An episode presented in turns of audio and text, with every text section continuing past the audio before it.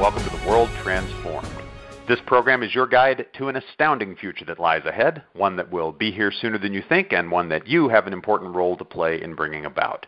At the World Transformed, we want to introduce you to what may be the greatest transformation of them all.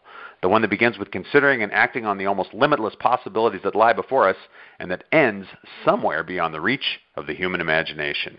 So, when does this amazing future begin? Well, today is the day. My name is Phil Bowermaster, and with me in the virtual studio is my co author, co futurist, and co host, Stephen Gordon. Hello, Stephen.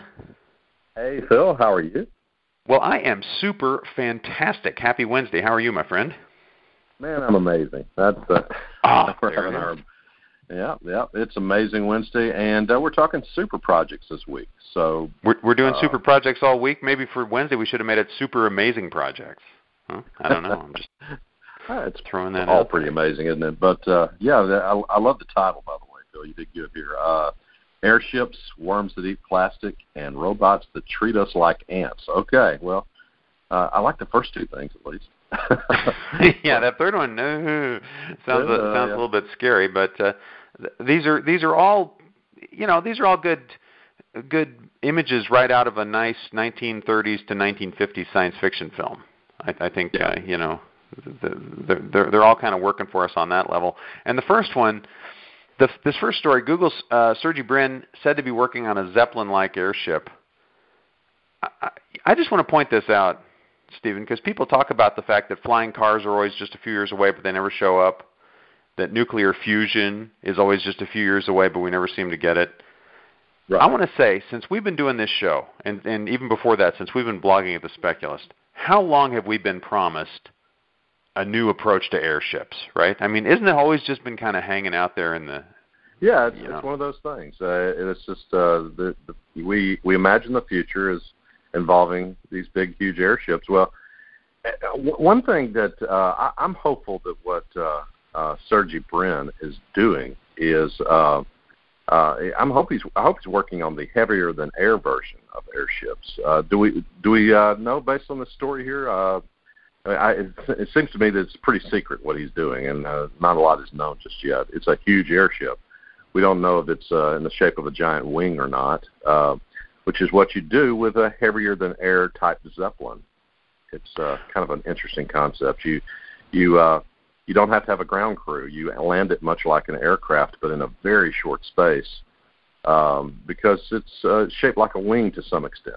And uh, uh, right, if so you if you if you go to the linked story, what's shown there is one of these hybrid vehicles, right? One, right, excuse right. me, one of these hybrid aircraft. It's almost Yeah, lighter than than air, air. but not lighter than air. So it's working on the same aeronautical principles as an airplane. But the fact that you've got all that lighter than air gas making up the structure of the thing just makes the whole thing easy to do and gives you this tremendous lift power and it gives you this really interesting kind of aircraft that nothing like that has existed before. That's what we're looking yeah, at could, when we look could, at that uh, picture. You could fly a cargo load, a huge cargo load of humanitarian aid, and land it in a field in Africa. I mean, that's something that you couldn't do with, uh, you know, uh, without a ground crew. I mean, you couldn't you couldn't do that with a regular heavier than aircraft. You could, sure couldn't do that with an airplane, and uh, helicopters aren't that big. So this is you know, these heavier than air aircraft are amazing. One hopes that's what he's working on, but that picture is not necessarily uh, uh, representative at all of what what Sergey Brin is doing. So. Uh, yeah, in I'm fact, I'm going to say it's cool if he's working on that, or if he's doing something completely new in this space. That's Yeah. cool too. Um, if if he's developing the personal Zeppelin, then I'm okay with that too, right? You know, this, Yeah. the self-driving. I, I, I I always kind of look at the the Zeppelin future as one where instead of getting an RV, you get your own airship, right? I, that that's that, that, that's one of my favorite kind of fantasy scenarios for the future. And if Sergey Brin is working on that, kind of the uh, Zeppelin as a consumer product, uh, where we can where, where we can all have our own, um, that's awesome because somebody's already working. You know, the the kind of uh, hybrid approach that would make for yeah, that's, the that's being worked on. That's been worked Yeah, on. so somebody's somebody else. working on that, right? The- yeah. cargo transport. So good, let's have those. I, I think. I guess what I'm saying is there's room in this world for a lot of different kinds of airships. Um, That's and right. Well, I, and I'm very open-minded. I, I'm I'm reminded also of the Dark Sky Station. Uh, what what group is working on that? Uh, it's um, uh, is it is it Zeppelin Airspace or something like that? At any rate, they uh, it's the, the idea there is to have like a station in the upper stratosphere, right? That's uh, mm-hmm. it's it's uh, you know you're you're high enough that the sky is always dark and uh, you're above the weather and you're you can be pretty much stationary above the uh, above the planet. And you can you could do, it could be a communications platform, things like that. What if what he's working on was his idea here is uh, to have like a transport vehicle that you go back and forth from ground to something high like that. You know, there's a lot. That would be cool too. Yeah. The, yeah. That, yeah. The, I mean, that's that's the great thing. You know what? There's almost nothing you can do with an airship that isn't pretty cool. So. that's right. That's right. Uh, you know, it could, hey, it, it could be it could be like a cruise liner in the sky, and that would right. be pretty cool. That would be cool too. Yeah, exactly. That would it would all be cool. I mean, what do we actually know? We know that Sergey uh, that Sergey Brin is working on something that uh, he's he's uh, using the Ames facility that NASA has pretty much on loan for. Uh, for Google because they like to they like to do interesting things. It is apparently a personal project um, or, or that is to say, it's it's something that isn't actually a Google project. It's just his project, and it apparently has something to do with airships. That's all we know, right? The rest is just speculation. We can we we can decide it would be cool if it's this, or we'd like it if it, if it was that. But I just I just want to say because we were kind of hard on Google on Monday talking about the yeah. anti-aging project. I look at this one and I go, I, it's just fine that it's completely secretive, and and we're left right to guess. Uh, you know the if he wants to drop a well, few hints and get us going and down wild, you know, rabbit hole goose chase types. Sorry for the mixed metaphor there, but if he wants to mislead us even on this before he announces something, that's fine too. Um, you, you can't go wrong. You can't go wrong with airships. It's just it's yeah, too much fun. it's it's it's fun. Um, I, wasn't it Google that was working on uh, like a high altitude, uh, like uh, Wi-Fi uh, network uh, that that operates from yeah, you know, we did a show about that a while back. Amazon's working on that. Yeah. Google's working on that. There's several different competing models for that uh, being uh, rather than potentially deployed over the next few years. Uh, telecommunication satellites, right? Rather than using something like that, you just get something that's up way high and uh, and you, you know, that you can kind of park there, you know, by way of uh, maybe uh, lighter than aircraft or. Um, you know, I think Facebook was working on that um, that uh, you know, a, a thing that was it was a solar powered aircraft that flies very very high and just parks up there. Uh, they got it gets enough sun in the daytime to keep it going at night, so it can stay at one altitude and serve as a, a communications platform. And maybe it's something like that. Maybe it's, it has something to do with uh, one of those side projects like that. But it, like you say, it, there's not a lot that it couldn't be that that, that is not cool and uh, would be fun to uh, to announce uh, when we do hear about it. So that's pretty great. Yeah, whatever he's doing with airships, I count it as a super project. Okay, so keep at it, Sergey, and you know we hope to hear back from you on that eventually. Okay, next next super project story or just wacky headline, however you want to look at it. Uh, this this was so much fun because I posted this one on Facebook after I read it, and our old buddy Michael Darling comes back and he leaves a two-word comment. Did, did, I don't know if you saw that by any chance, but the two no, words scared me to death. Not the two words were fake news, and I'm like, oh no, I've fallen for it again. Um, I, you know, I've been led down the the primrose path, and you can easily believe that this would be fake because the headline is scientists have discovered a worm that eats plastic bags and leaves behind antifreeze. And you read that and you go oh my yeah that's insane. How could i have believed this? And i checked back on google and i went to snopes. And no this is a real story okay? Michael was just messing with me. So you've got a caterpillar. It's called the waxworm um, it's good fishing bait uh, for you know in some regions for some kinds of uh, fishing. Um, eats plastic bags.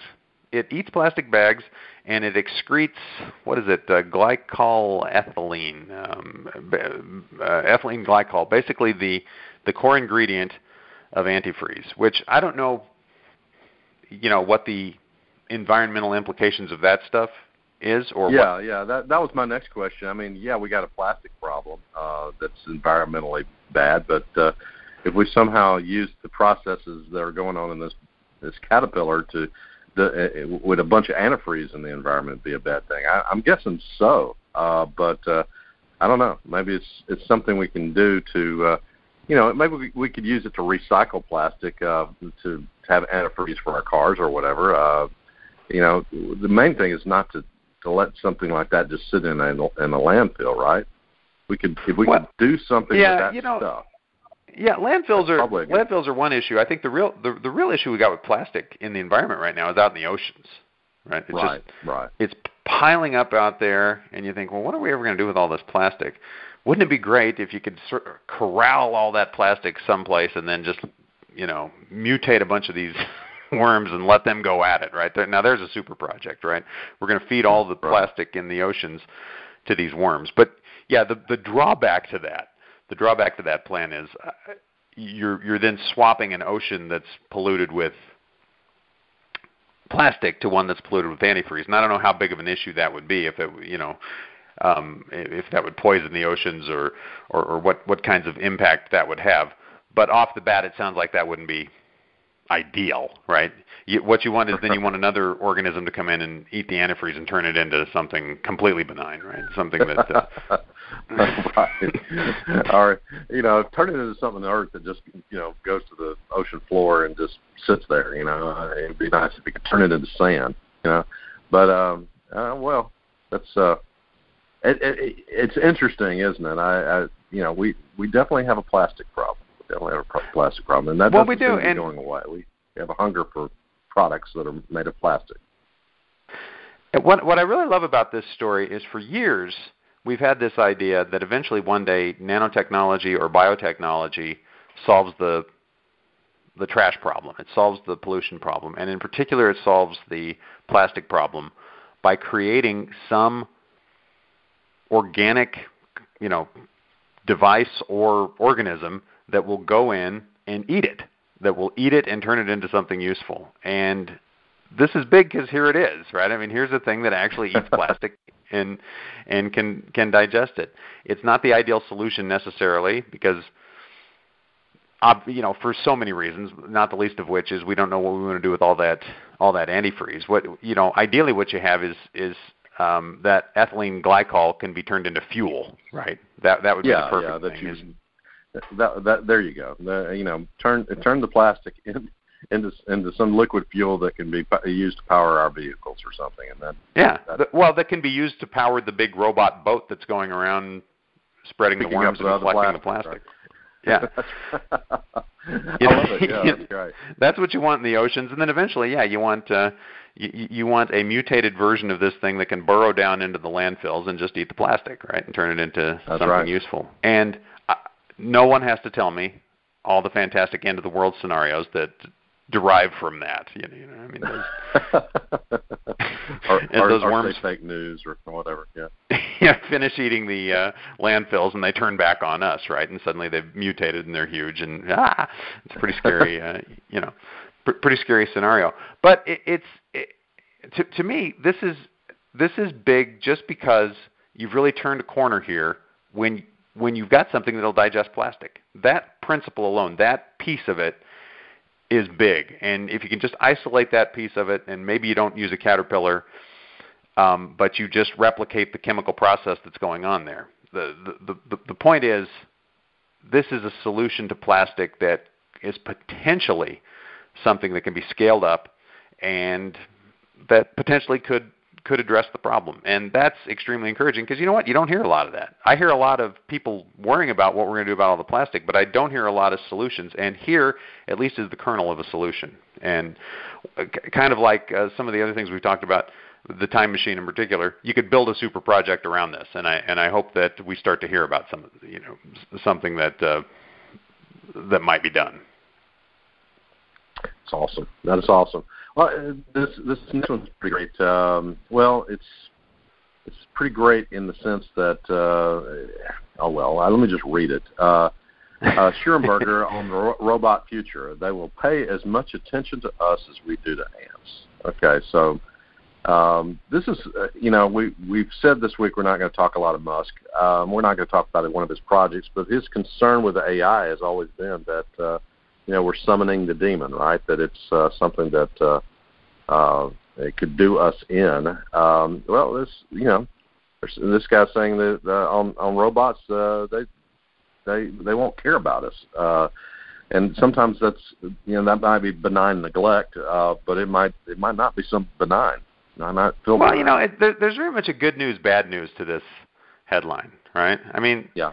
If you're worried that the that the AI is going to come along, that the the robot future is one where the, the Terminator, where they're going to, you know, Battlestar Galactica or something like that, they're going to come along and just destroy us because they hate us and they want us out of the picture. Mm, you know, think of your relationship to ants, right? By and large, you're not thinking about ants most of the time, and you don't care, right? There's billions, trillions of ants in the world. this article quotes one thing that says, I didn't realize this, that the weight of ants in the world is probably roughly equivalent to the weight of human beings, right? If you put all the ants on one side of a really huge scale and all the humans on the other side, it'd be about the same. Yeah. Which you know, yeah, that's yeah. that's impressive I'm when you consider surprised. how many I'm not all that surprised. Yeah. That that we just passed 7.5 billion humans, right? So we're talking about a lot of ants in the world. A lot of ants in the world and by and large we don't care. Right? Yeah. They don't bother if they don't bother me, I don't bother them. But if they bother me, this is where it gets a little bit scary, right? If if we are to ants, as you know, I've got ants in my garage. I step on them, I spray them. You know, it's like um, I can be a pretty effective ant eliminator when I need to be, right? If if that's something that uh, that that I have to do. So paying as much attention to us as we do to ants is like, yeah, usually I don't pay any attention to ants at all, so I'm no threat to ants. But when I do pay attention to them, it's not good right? It's almost never um, it's almost never a good thing. This guy uh, Jurgen uh, Schmidhuber is a very interesting figure in artificial intelligence. Uh, it, it's it's worth it's worth mentioning that he is probably a you know a, a, a sort of a founder of all the machine learning stuff that's going on now. He was working on some of the things that have become big over the last five years within uh, with, within Google and Amazon and some of these other areas. You know, some, some of this really big breakthrough technology that's being developed around deep learning. He had a team working on stuff like that 20 years ago, right? Back in the this kind of long winter of neural networks and artificial intelligence, he had a team that was developing principles that are just now really being applied by by Google and others. In fact, there's a reference in here to how in 2015 Google announced that it had managed to improve the error rate of its voice recognition software by almost 50% using his techniques, something he had developed back in the 90s, right? And, yeah. and they're just now kind of catching up and saying, "Hey, this is huge, right? What this what this stuff can allow." So this is a guy you want to listen to when he talks about when he talks about the AI future. Uh, he has been right in the past, and he's been 20 years ahead of Google in the past. So you know that's that is that's not a bad position to be um, to be speaking from. And generally, he's giving us a very bright picture of the future. You know, he a, a very Kurzweil esque picture of how things are going to going to come down. He says artificial intelligence is going to surpass humans in 2050. We're going to have robots that will have fun, fall in love, colonize the galaxy. He doesn't talk in terms of us joining up with them. That's kind of the the piece of the Kurzweil vision that's missing from from what I see from him in that article. But he doesn't preclude it either. He doesn't say any, you know, you know, he, there's there's yeah. no reason to think that we couldn't go in that direction rather than being ants, you know, to the AIs. Maybe we could be, you know, part of part of what they do. Um, he, he doesn't um, he doesn't say that that uh, that that can happen. So generally, it's this very optimistic view of where the you know the the AI future is going to take us, where the robot future is going to take us. Um, with that one caveat that they're going to get so far ahead of us that we just we just won't matter to them. And, and I guess on the spectrum, right? Yeah, that's, between that's a better future than some, right? I mean, it's better yeah. than Terminator. It's better than Grey Goo, right? Yeah. Um, it's you know there's they're out doing these awesome things in the galaxy. We just don't get to be a part of it. That's and that's you know that's sad, but it's on the spectrum of possible futures. It's not the worst. Um, you know, and you can always uh, you can always join back up with them or something if uh, if mankind advances to the point they could. At any rate, that's uh, it's it's interesting thoughts. Uh, I, it, it's a little dark, but uh, you know, like you said, not the worst. Well, when he talks about, I, I thought this was pretty interesting when he when he talks about people poisoning ant colonies and you know stomping on ants and that kind of thing. He says, yeah, yeah, of course that happens, but it only applies to a minute percentage of the global ant population, and no one seems to have the desire to wipe out all ants. On the contrary, most of us are pleased when we hear there are still more ants on the planet than humans, and most of them are in the Brazilian jungle or wherever. So you know, it's, as long as we don't bug them, um, you know, they won't bother us. I, that that is as as positive, I guess, a view of uh, the relationship with ants as you're as, as you're going to get. But he talks about other issues too. One of which is the you know the robots are stealing our jobs, and I think what he says about this is very interesting. He talks about the fact he, he refers to us as Homo ludens, right? So uh, the, I, I assume that's you know some some kind of takeoff on on luddite. I'm not, I'm not quite sure, but it's humanity is seen from the standpoint of um, not responding well to technology, or maybe actually responding very well to technology. Anyway, he says we've always had a talent for inventing jobs of the non-existential kind. The vast majority of the population is already doing luxury jobs like yours and mine. And here he is, this AI researcher talking to this newspaper reporter who's who's interviewing him, right? Or this right, right. And he points out that neither one of them does a job that feeds anybody, right? Or that is that that is required for human existence. So he says it's easy to predict which kinds of jobs will disappear, but it's difficult to predict which new jobs will be created. Who would have thought in the 1980s that 30 years later there would be people making millions as professional video gamers or YouTube stars? These are pretty good points. That um, yeah. you know, you know, technology has enabled us to create I, I like this phrase luxury jobs. That's a better phrase than I've used in the past, which is BS jobs, right? Which is, yeah, I like that. I like luxury jobs better. Luxury sounds better. I suspect we'll all be uh, working in luxury jobs. Uh, you know, if, if you're not already, I, we and we kind of are already, but uh, yeah, and and the technology enables that. If yeah, t- technology has enabled us to work at jobs that are non-essential to human existence. That, that that's just you know technology and the economic development that technology enables enables that. And when you look at the kind of technological leap he's describing here, then yeah, there's no reason why we can't have a future. Uh, this uh, when I read his thoughts on this, this makes me more hopeful that we can have a future where everybody's employed than I've been in quite some time. That that hasn't been an idea that I've really been 100% sure about or even very hopeful about for for quite some time. But but that argument I think is fairly persuasive that that you know the the, the technology itself can enable this post scarcity kind of driven economy to to push us to a place where we can where we can all be working. We can all be working at jobs that maybe even today, right now, sounds silly and frivolous, and five years from now won't, or ten years from now won't. Certainly by 2050 won't sound that way at all, um, because it'll be serious business.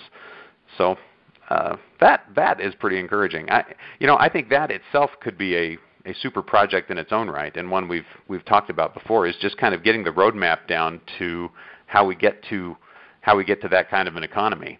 Uh, it, it would be great to see somebody like uh, Schmidhuber working on it.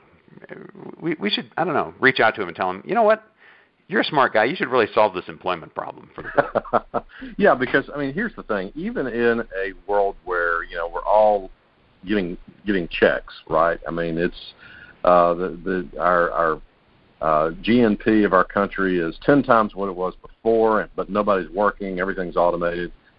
Even in that world where we're just you know go to our mailbox and get a check every month, and you know, I mean, you still want to do something with yourself, right? I mean, you still want to have have you know a reason to get up in the morning, something to work on. Um, and so yeah, we got you know luxury job. Uh, you know, sounds a whole lot better than than sitting back there and doing nothing. It it's important. You got to have something. Well, I just I think it's viable. I mean, it, it creates kind of you know a viable environment, not just from the standpoint of what your life feels like to you, but just in terms of it seems like up to this point, you know, our economy has always worked on these kind of interdependencies between what people do. And it feels like you need that going forward. What I like about this idea is, you know, with our discussion with Brian Wong last or week before last, we were talking about there are all these ideas for how you can potentially ad- address poverty. And our favorite one comes from Brian himself, which is that you don't provide basic income, you provide basic power. You put enough infrastructure in place so that people can do what they want to do, right? You you enable people to to do things that they want to do and that allows them to come up with creative solutions for taking care of themselves. And this is the same idea applied to the developed world, right? It, it's, it's interesting that that you that you have the same challenge in both places. In the developing world, where you really do want just to be able to feed people and clothe and house them and you know get them to this basic level of existence, the answer is maybe give them the right infrastructure and they can solve the problem. Yeah. Maybe the exact same thing applies to us, right? Maybe that's always the right answer, right? Is, is you give you give people the right you give people the right infrastructure and and they can and they can solve the problem. I like I like the thinking here. I like uh, Schmidhuber's thinking here, which is that uh, that's kind of what we're doing without even realizing is we're creating that infrastructure that will that will enable that to happen. I hope he's right. I hope he's right about that. I don't know about the ant thing. I don't know if I'm you know completely persuaded that I want him to be right about that, but I but I, do, I definitely want him to be right about the the robot future and also the uh, you know colonizing the the galaxy. Those are those are good ideas. I, I thought you know. uh, here's here's a quote I thought was interesting uh, that, about AI. The central al- algorithm for intelligence is cre- incredibly short that algorithm allows uh, that allows systems to self-improve is perhaps 10 lines of I don't know why he calls it pseudocode, but 10 lines of pseudocode. What we are missing at the moment is perhaps just another five lines. That's interesting. that is very interesting. I, I guess it's 10 lines of pseudocode because maybe you can you can write it out in pseudocode and it's uh, you say uh, uh, you know a thing that does this, a thing that does this, a thing that does this, but maybe the actual code would be a few hundred lines of code, right? So I got so you. He, I, I, I follow now. Okay. Yeah. So the the, the concept is is is fairly simple uh, when you put it put it down in pseudocode, right? And uh, yeah. all we need is just a few more lines. Okay, that's interesting. And, and, and you know that's interesting because that that actually meshes pretty well with something that one of the participants participants in that panel discussion on AI that we talked about a few weeks ago was saying was that basically the you know the big breakthrough technology has been just kind of a few lines of code on top of a statistical program. And then suddenly you're able to do all this deep learning and, and, and machine learning. So I, I think you know there's there's definitely something there that there's a few simple principles that can be applied. And you've got a and you've got a big breakthrough in uh, in technology so exciting stuff coming and, and as long as we don't get stomped on as long as we're not the ants that get you know the raid max um, that's right you got to got to build those uh, laws of robotics in deep, man. You just got to build them in deep. Um, yes. Asimov never even mentioned bug spray or being stomped on or any of that stuff. Uh, that's right. you know, all right. Maybe needed to get more great, specific. Another great show, Phil. This, this hey, fun stuff. Guess what? We got uh, more super projects to talk about on Friday, plus other geek. So you're not going to want to miss that. Thanks, Stephen. It's been great talking with you. It's been great being with you all, and we will be back with a brand new show on Friday. Until next time, live to see it.